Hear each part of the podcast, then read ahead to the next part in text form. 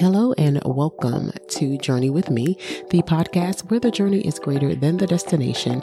I, of course, am your host, Holly Harris, your journey girl, helping you to manage the middle. And on today's episode, I wanted to keep in the same vein as I did on the episode before last, where I was talking about the roadblocks that can keep one from the faith. And so today, what I wanted to talk about are the misconceptions about the church, and those being misconceptions that can keep one from the faith. In fact, according to Gallup.com, Americans' membership in houses of worship continued to decline last year, dropping below 50% for the first time in Gallup's 8-decade trend. In 2020, 47% of Americans said they belong to a church, synagogue, or mosque, down from 50% in 2018 and 70% in 1999. U.S. church membership was 73% when Gallup first measured it in 1937 and remained near 70% for the next 6 decades before beginning a steady decline around the turn of the 21st century. You may ask, why the downward trend in church membership? And so I just kind of wanted to dive into some of the misconceptions about the church that could really contribute to that decline. So the first misconception is the idea that people in church are perfect or they are above reproach. And a lot of times, when we see things happen, whether it's a public representative, of the church, and you see a big scandal happen, or whether it's local representatives in the church, where in just your local church, you've had a bad experience or there's church hurt or offense. It goes back to that idea of thinking that this is supposed to be the place where I don't get hurt. And the reality is you're dealing with a bunch of people who are going to church because they need to be there, because they do fall short, because there is a lacking, and there is a need, to be developed, to be nurtured, and to grow. I know I used to have this same belief growing up, just this unconscious belief that, no one was doing anything wrong. Everybody was perfect. And the first time I saw the opposite, it did shock me. But I don't know why it would, but there is that unconscious thought and belief, within our societies, aren't you supposed to be saved, or aren't you supposed to, live up to some, level of, moral, standard because of what you believe? And the truth is that we should. But at the same time, humans are fallible, and we are, subject to fall, subject to make mistakes, subject to make the wrong choices. And so sometimes that can be, a culture shock for one who may, not have grown up in the church, or, maybe they come in off the streets, and so they have a preconceived notion that, they're going to treat me right here. They're going to do me right. And sometimes that just does not happen, unfortunately, because they're human beings. And then that becomes a reflection on God, on his ability to treat you right, on his ability to come through for you, because you, have been let down before by one of his representatives. And it was so crazy because my pastor was all up in my podcast episode on Sunday, because he went to the scripture where there was a man who had a son that needed a demon cast out of him, and he went to the disciples to have it done, but they couldn't do it. But then Jesus comes along, and he says, "Lord, I believe, but help my unbelief." When Jesus, approached him about healing his son, and so and he, kind of went on and talked about on Sunday about how we can allow the representatives of Christ to basically to dumb down our expectation of him, to stump out our love for him, even sometimes when we are offended and when those around us fall short, and sometimes that is a reflection of us having a relationship with the church, but not really having that relationship with God, because that's how you're able to distinguish between the two, is when you go and you're hurt, you understand that this human being does not equate to my relationship with God, does not equate to how he feels about me, does not equate to how he has come through for me. When you understand and you have developed your own personal relationship with him. So that's the first thing, just being, bombarded by church scandal, whether it's on a national level or whether you go to your local church and you're hurt or you have a bad experience. Someone hurts your feelings or you're offended. And it's so funny how we can quickly dismiss the church, quickly dismiss God whenever we're hurt, because we have that unrealistic expectation, number one.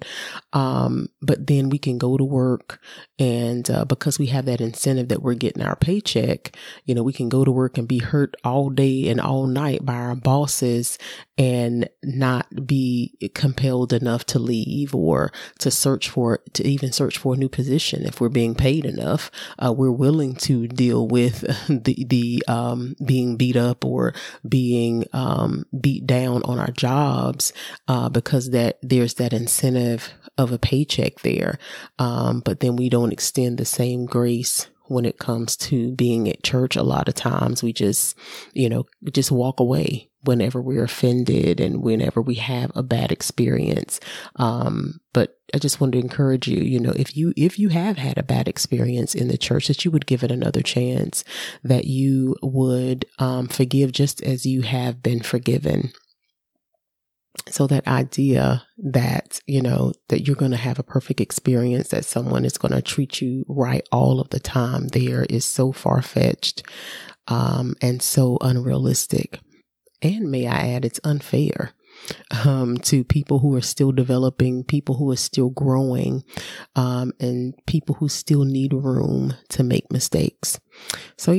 So that is definitely, I feel like, one of the reasons for the downward trend. And then I would say number two would be this idea or this sense that people in church should be able to sense what you need. Because I've heard this quite a bit, to where people may come to the church. Maybe they're in financial need. Maybe they need help in some other way.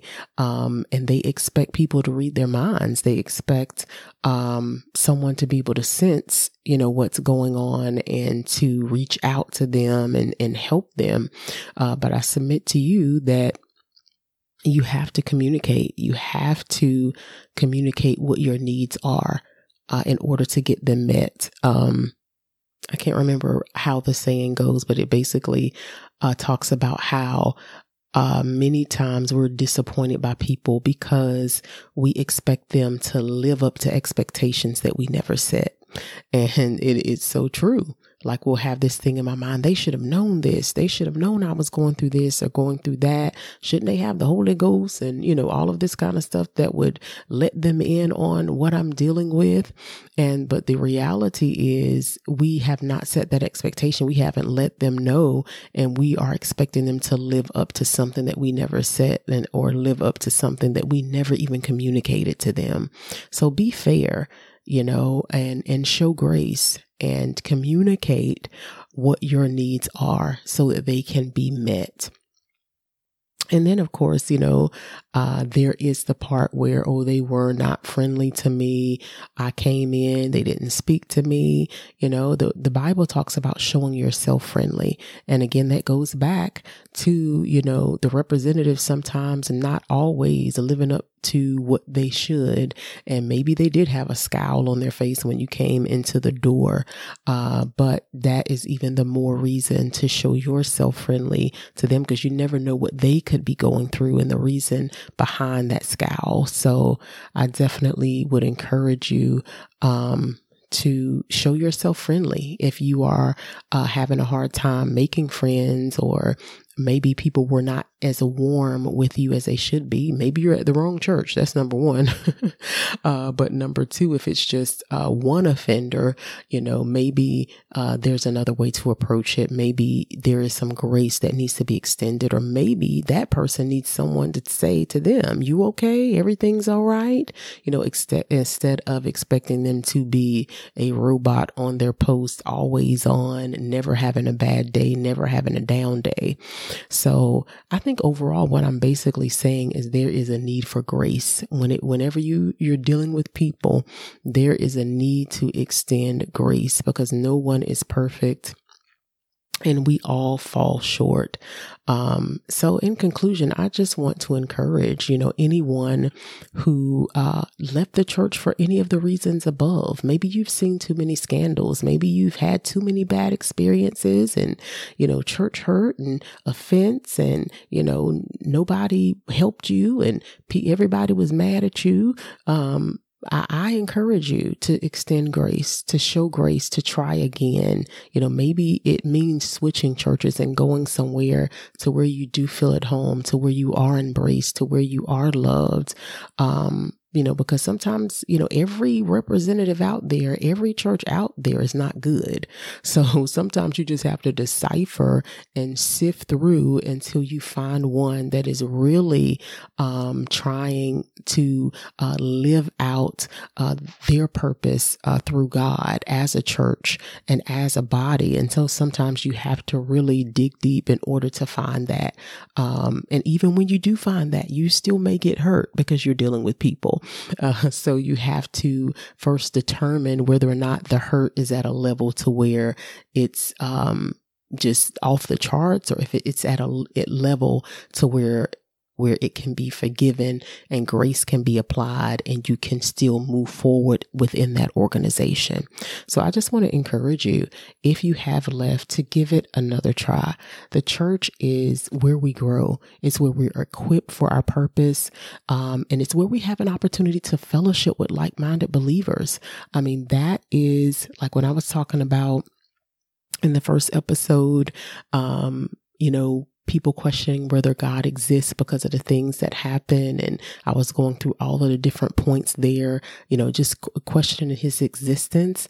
You know, one of the ways to be increased in your faith is to be around like-minded believers, so that when you are weak, they can say, no, remember when he did this for you, or they can remind you of his word and or pour into you. So that's why community is so important. The church is so important because it can help you stay focused, it help you grow, be equipped in your purpose, and ultimately to accomplish the plan of God on the earth. That is the church's ultimate responsibility, is to live out God's plan on the earth. And so my encouragement again to you is, if you've left, to go back, give it another shot, give it another try, even if it means trying another church.